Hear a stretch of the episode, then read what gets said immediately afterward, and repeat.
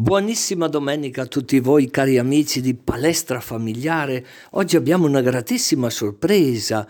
Chiuderà questo programma, pensate un po', un'intervista a un cardinale eh, di nome Fortunato, già il nome è un programma di vita. Però subito andiamo a una bella testimonianza di una donna siciliana che da molti anni vive qui nel Bresciano. Interessante, interessante eh, il lasciare la sua terra, il formare famiglia qui e poi due aspetti importantissimi nel, nelle relazioni umane. Che tipo di sostegno uno deve dare ai suoi figli, lasciandogli anche una delicata autonomia.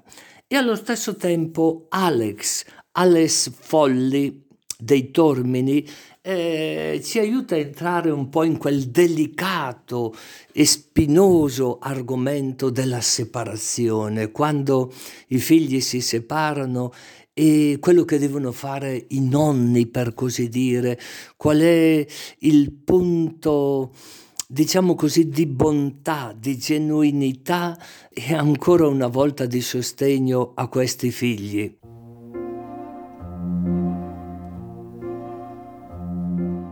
Carissimi amici, oggi abbiamo con noi una signora, pensate un po', che gli hanno messo come nome Vita. Pa, un programma di vita, è vero Vita? Certo, il mio nome è Vita, è derivato dalla nonna paterna perché eh, ai tempi si usava mettere mh, mm, il nome dei nonni e in più essendo siciliana, è un nome comune da noi, invece molto inusuale qui al nord.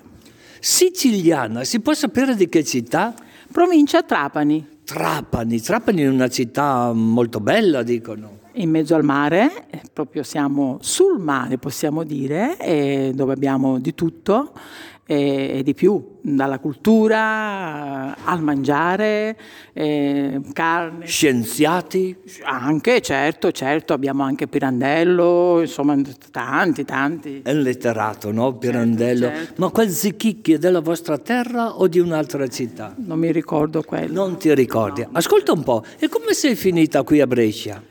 Eh, sono finita qui 30 anni fa per lavoro perché appunto offriva poco e, e, dopo tanti anni di fidanzamento col mio futuro marito, che poi eh, siamo diventati marito e moglie, abbiamo deciso di venire a costruire un futuro qui al nord. Ho capito. E avete dei figli? Ne, ne ho due, una femmina di quasi 30 anni, Anna di nome, e il figlio che è più piccolo di 25 anni. Di 25. Tu dicevi, dopo tanti anni di fidanzamento, se ho capito bene? Sì, sì, sì, sì, perché eh, praticamente mi sono fidanzata con mio marito all'età di 12 anni. Ave Maria Purissima! Praticamente da ragazzini e siamo arrivati qui dopo 30 anni di matrimonio e quasi 20, insomma alla fine sono 45 anni che siamo insieme. Pa, e, e perché è importante? Ecco, io direi lasciamo, lasciamo, perdere quello lì dell'infanzia, della pubertà, no? ma secondo lei oggi, come oggi, nel, nel 2023, è importante ancora oggi il fidanzamento per due che vogliono formare una famiglia? Beh, diciamo che eh, per me sì, perché è quello che ti fa conoscere, è quello che insomma alla fine eh, ti, ti, ti, unisce e si diventa complici, almeno io adesso sono complice, amica, moglie, mamma, sono tutto. Quando tu usi la parola complice, eh, a cosa ti riferisci? Complice nelle cose buone o nelle cose cattive? Cosa vuol dire una complicità di coppia? Tutto, vuol dire tutto, nel bene, nel male, nella salute, perché io ho avuto anche da parte di mio marito problemi di salute dove quella ci ha unito ancora di più. La salute vi ha, eh, o, o, meglio se ho capito, lei ha detto la salute ma intendeva dire la malattia? Certo, certo, perché due anni fa è stato colpito da ictus, giovanissimo perché aveva 56 anni e quindi da lì diciamo è stato ancora un unirci ancora di più. Certo, perché certe cose non si programmano, no? Nella vita eh, non, solo, non solo la malattia, e tu dici che questo ha unito ancora di più. Potresti specificare in quali atteggiamenti vi ha uniti di più? Ma in tutto, nelle cose de, de, della vita comune, insomma di tutti i giorni, e, ma, ma tu, anche perché noi siamo stati sempre uniti anche nel lavoro, fino a sette anni fa. Quindi, si può sapere che tipo di lavoro? Ristorazione. Ristorazione, allora vi mantenete bene? Eh, infatti, sì, sì. In linea? Direi. e una curiosità, la fede eh, vi ha aiutato nel vostro cammino di fidanzamento prima, nella vita familiare, nella ricerca di un lavoro stabile? Sì, certo, sempre. La, quella è stata eh, è quella che ci ha portato anche avanti, appunto perché credenti tutte e due, da famiglie insomma che ce l'hanno e poi anche noi abbiamo um, insomma continuato, crediamo, io vabbè sono una anche che prego nel mio anche nel mio privato, nel senso quando eh, sono nelle difficoltà più tante e vengo anche aiutata tanto perché vedo l'aiuto. Il tuo nome, Vita, al di là di averlo ereditato no, dalla nonna, che, che senso ti dà? Che senso ti dà avere un nome così uso una parola un po' abusata, un nome così identitario, no? vita. Beh, diciamo che quando mi presento che dico vita, sono la vita alla fine, perché eh, oltre insomma, ad ereditarlo da, dalla nonna, però è molto positivo anche nella vita di tutti i giorni. Non ho capito il nome di tuo marito. Vittorio. Vittorio, eh beh, allora l'avete fatto apposta, insomma. E c'è stato qualche momento di incomprensione dove tu avevi le tue idee, lui aveva le sue. Come avete fatto a superarlo? Ma diciamo che quelli nascono quando arrivano, soprattutto quando ci sono i figli, che poi insomma ti dividono un po' perché magari uno permette una cosa, uno no, così, ma abbiamo sempre superato alla fine d'amore e d'accordo perché diciamo che adesso sembrerà retorico dire due corpi e un'anima, ma è così, per noi è così, insomma, dopo. E perché nell'atteggiamento con i figli alcune volte uno vuole prevalere sull'altro? Da dove nasce, eh, secondo lei, questa tendenza, no? Che uno pensa di essere più bravo dell'altro, poi con il tempo ci si accorge che ci si complementa, però lì al momento sembra che la propria posizione abbia un valore, non so, più concreto, più reale. Ma no, eh, non saprei dire, nasce perché eh, nella vita di tutti i giorni dipende da quello che ti succede, magari io dico, eh no, ma questo non doveva farlo, invece questo sì, allora lui magari, è, però alla fine non è per prevalere l'uno sull'altro, è perché magari in quelle piccole cose di, di tutti i giorni ci si trova un attimino, ma come ripeto, si superano alla grande. Si superano alla grande. Vi è capitato qualche volta di mantenere un po', diciamo così, il muso duro, il silenzio di non parlare? Sì, ma questione proprio di 5-10 minuti perché poi o l'uno, o l'uno va contro, verso l'altro o viceversa. Che, insomma... Perfetto, io ti lascio il tuo lavoro, Vita ti ringrazio. Eh, mi è rimasto eh, per la mente da papà e mamma, quali sono i valori umani, cristiani che hai ricevuto che ancora adesso ti porti dietro? Ma tutto, diciamo, tutto quello della vita di tutti i giorni. Eh, proprio non saprei, nel senso, ma proprio dico tutto perché siamo stati abituati così da piccoli, quindi è una cosa che si viene tramandata sempre, quindi alla fine. Ti senti di mandare un saluto alle famiglie che ci stanno ascoltando in questo momento, un augurio a tutti loro? Sicuramente l'augurio fondamentale è quello della salute, che augura a tutti di star bene, di avere una buona salute e poi di vivere in pace e serenità. Grazie. Da un articolo tratto dalla rivista Madre e io che sono padre di Vittorio San Marco. Con i figli bisogna trovare una giusta via di mezzo tra sostegno e autonomia, accompagnamento e libertà, incoraggiamento e accettazione. Gli errori nel mestiere di genitore, in particolare di padre, sono dietro l'angolo. Come fai sbagli, si dice tra simili, nel raccontarsi le opzioni che generano comunque una reazione avversa dei figli. Ecco allora la mia proposta. Confrontiamoli questi errori, mettiamoli in comune, scopriamo insieme le vie più adatte per evitarli e inventiamoci un forum costante di solidarietà genitoriale. Scherzo, ma non troppo. Avevo lanciato tra le righe questa proposta alcuni numeri fa. Ora la ribadisco formalmente e invito a scrivere alla rivista. Bene, comincio a riconoscere i miei errori, quelli che cerco di evitare nei dialoghi con i miei figli. Eppure a volte ci casco lo stesso. In sintesi, nostalgia canaglia. Ai miei tempi eravamo più o eravamo meno divagazione strategica. Ma non è questo il punto, il punto è un altro. Concretezza spinta. Sì, vabbè, ma poi alla fine cosa fai? Quanto ti rende? Gelosia sfacciata.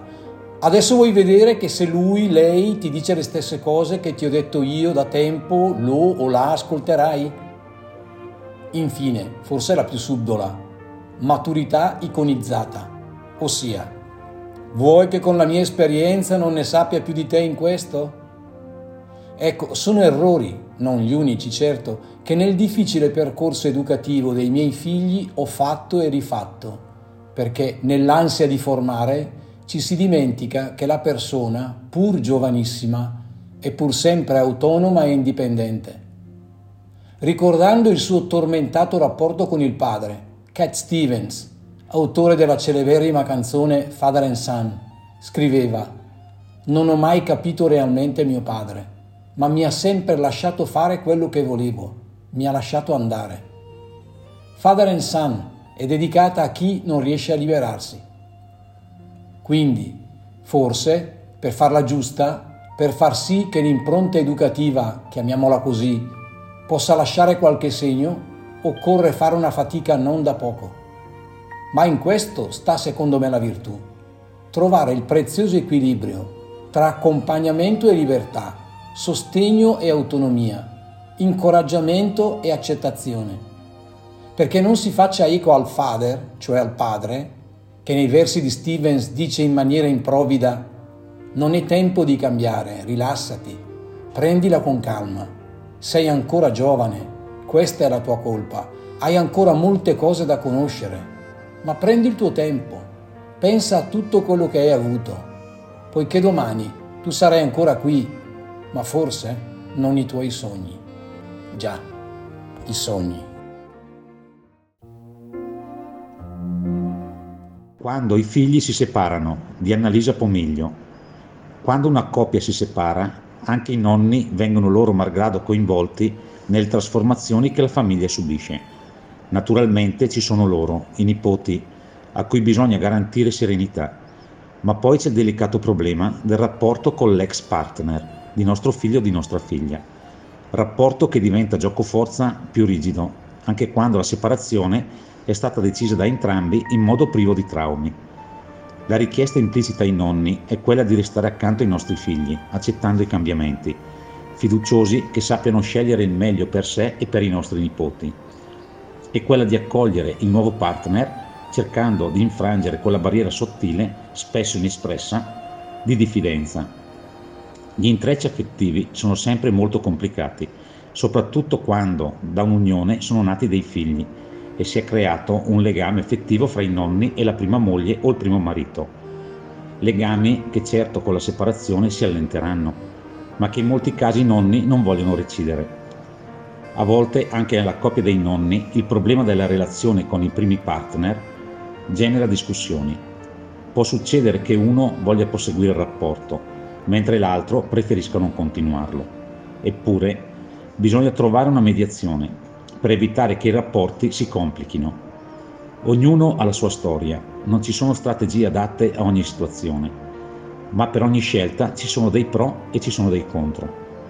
L'importante è non alzare muri, ma valutare le conseguenze delle scelte che si fanno per le varie generazioni, tenendo presente che la famiglia è un organo complesso in cui ognuno è connesso agli altri, con legami che non è possibile spezzare.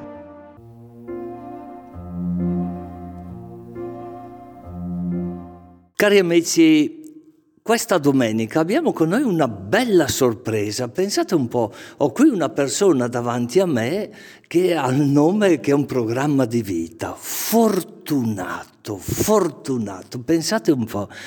Chissà il perché la mamma e il papà gli hanno messo questo nome fortunato, come se fosse un programma di vita. Buona domenica. Fortunato Frezza.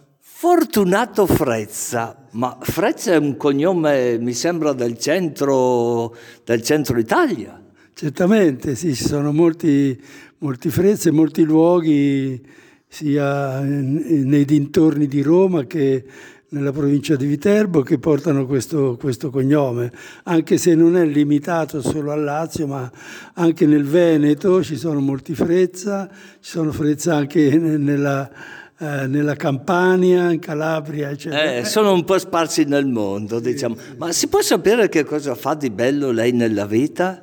Ma io sono stato parroco per 18 anni, ho insegnato Sacra Scrittura e poi sono stato chiamato in Vaticano e recentemente il Papa ha voluto così nominarmi cardinale. Santa Maria Vergine! Allora eh, ha fatto bene sua mamma e suo papà a mettergli il nome fortunato.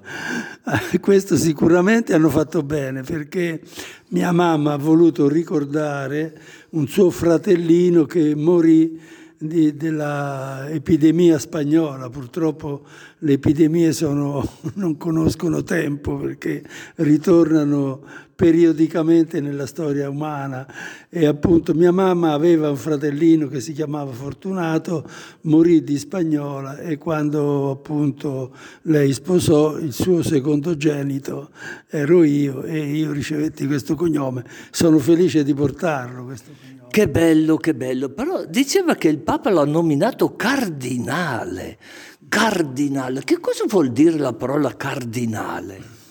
Ma il cardine è la struttura che regge una porta, quindi è qualcosa di indispensabile per poter passare da un luogo all'altro, da una stanza all'altra. Cardinale probabilmente si chiama così perché è il diretto collaboratore del Papa e il gruppo dei cardinali che si chiama Collegio Cardinalizio eh, serve proprio a questo per il Santo Padre che convoca periodicamente i cardinali per avere un consiglio, un parere sui problemi che intende affrontare. Che interessante, che interessante tutto questo. Lei sa che questo programma si chiama palestra familiare.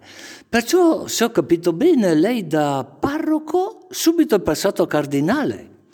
Beh, io da parroco poi sono, sì, sono passato a, a servire eh, la, la Chiesa nella curia romana, nel Sinodo dei Vescovi, dove appunto sono stato per circa 30 anni da, da, sacerdote, sì, sono rimasto sacerdote semplice, diciamo, un sacerdote normale e cardinale fortunato. Diciamo. Un sacerdote normale, in questi tempi è bello avere un sacerdote cardinale normale. Ascolti un po', da papà e da mamma, quali sono i valori che ha ricevuto, i valori umani, cristiani, che lei ricorda e che si porta ancora non solo nel cuore ma nella mente?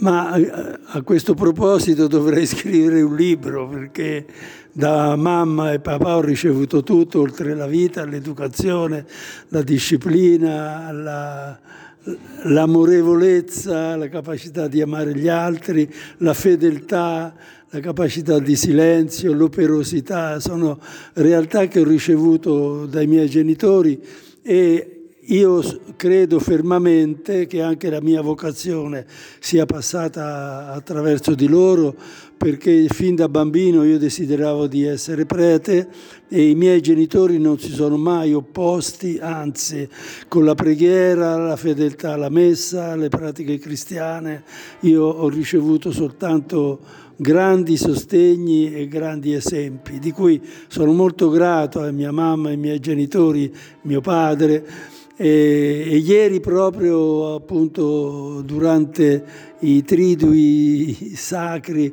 qui a Castenedolo io ho raccomandato al Signore proprio loro che ora godono della visione di Dio. Che interessante tutto questo.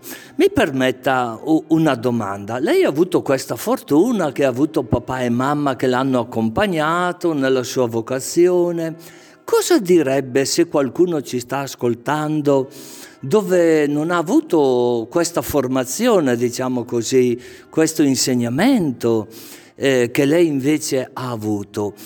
Mettiamo che un giovane ci sta ascoltando e che non ha avuto, non so, papà e mamma eh, con una pratica religiosa, che però sente chiamato, la chiamata alla vita sacerdotale. Cosa dovrebbe fare?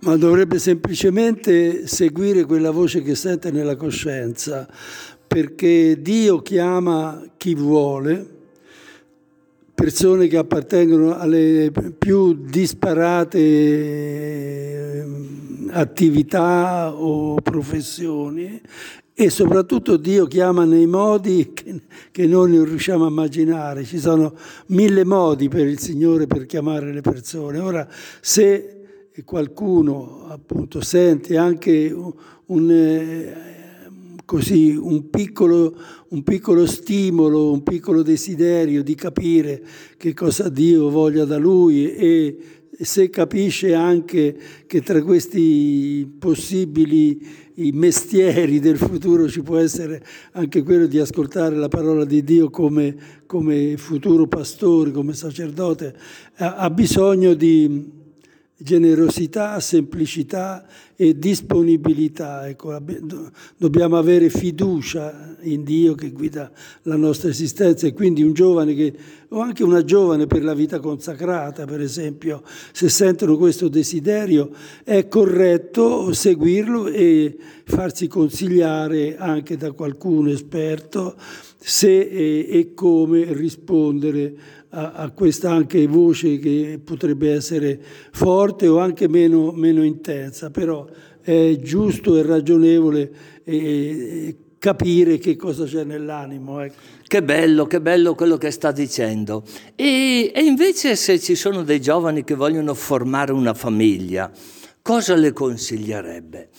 È importante secondo lei che si preparino bene con il fidanzamento? Perché tante volte sembra che incomincino così, in un modo un po' repentino, no? Eh, sa, no? La realtà nella quale viviamo.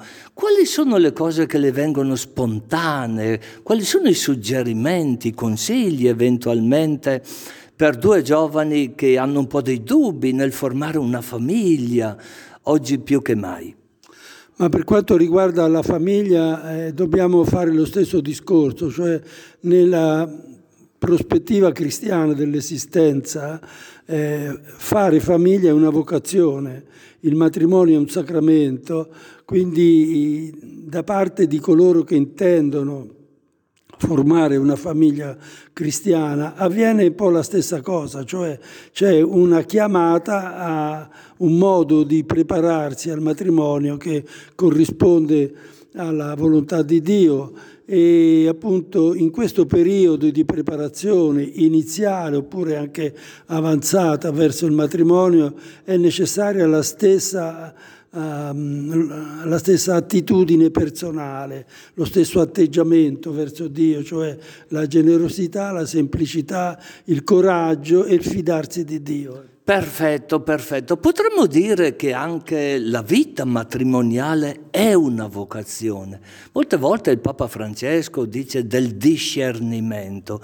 Perciò in questa ricerca come fanno a mettere in campo la presenza di Dio?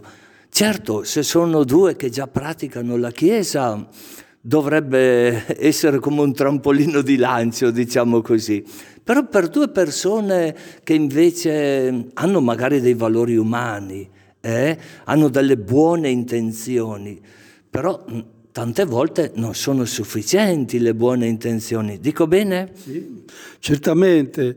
Se è così, appunto, che due fidanzati non hanno una prospettiva profondamente religiosa, bisogna far forza sui valori umani del matrimonio, cioè quello della generosità reciproca, quello del rispetto reciproco e la capacità di donare se stessi l'uno verso l'altro senza, senza egoismi, con il rispetto reciproco e con la capacità di affrontare anche le difficoltà, sacrifici e, che il maggior sacrificio poi è quello del superamento dell'egoismo e, e del piacere a se stesso. Ecco. Benissimo, benissimo. Si sente di mandare una benedizione alle famiglie che la stanno ascoltando, un augurio, in modo particolare a chi magari sta passando dei momenti dei momenti un po' particolari, un momenti di crisi, si sente di mandare una benedizione?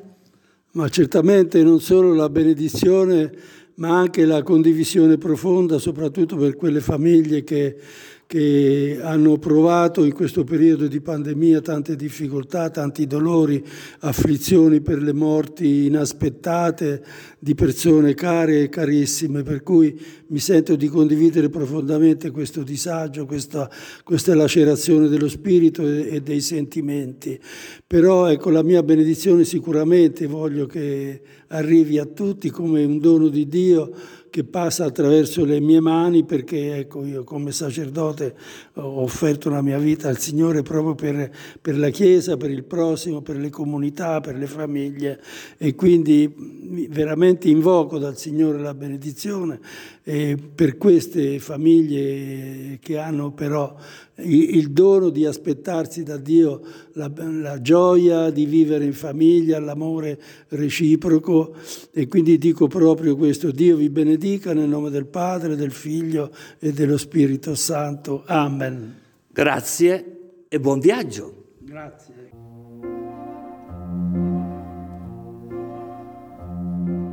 A domenica prossima, a Dio piacendo.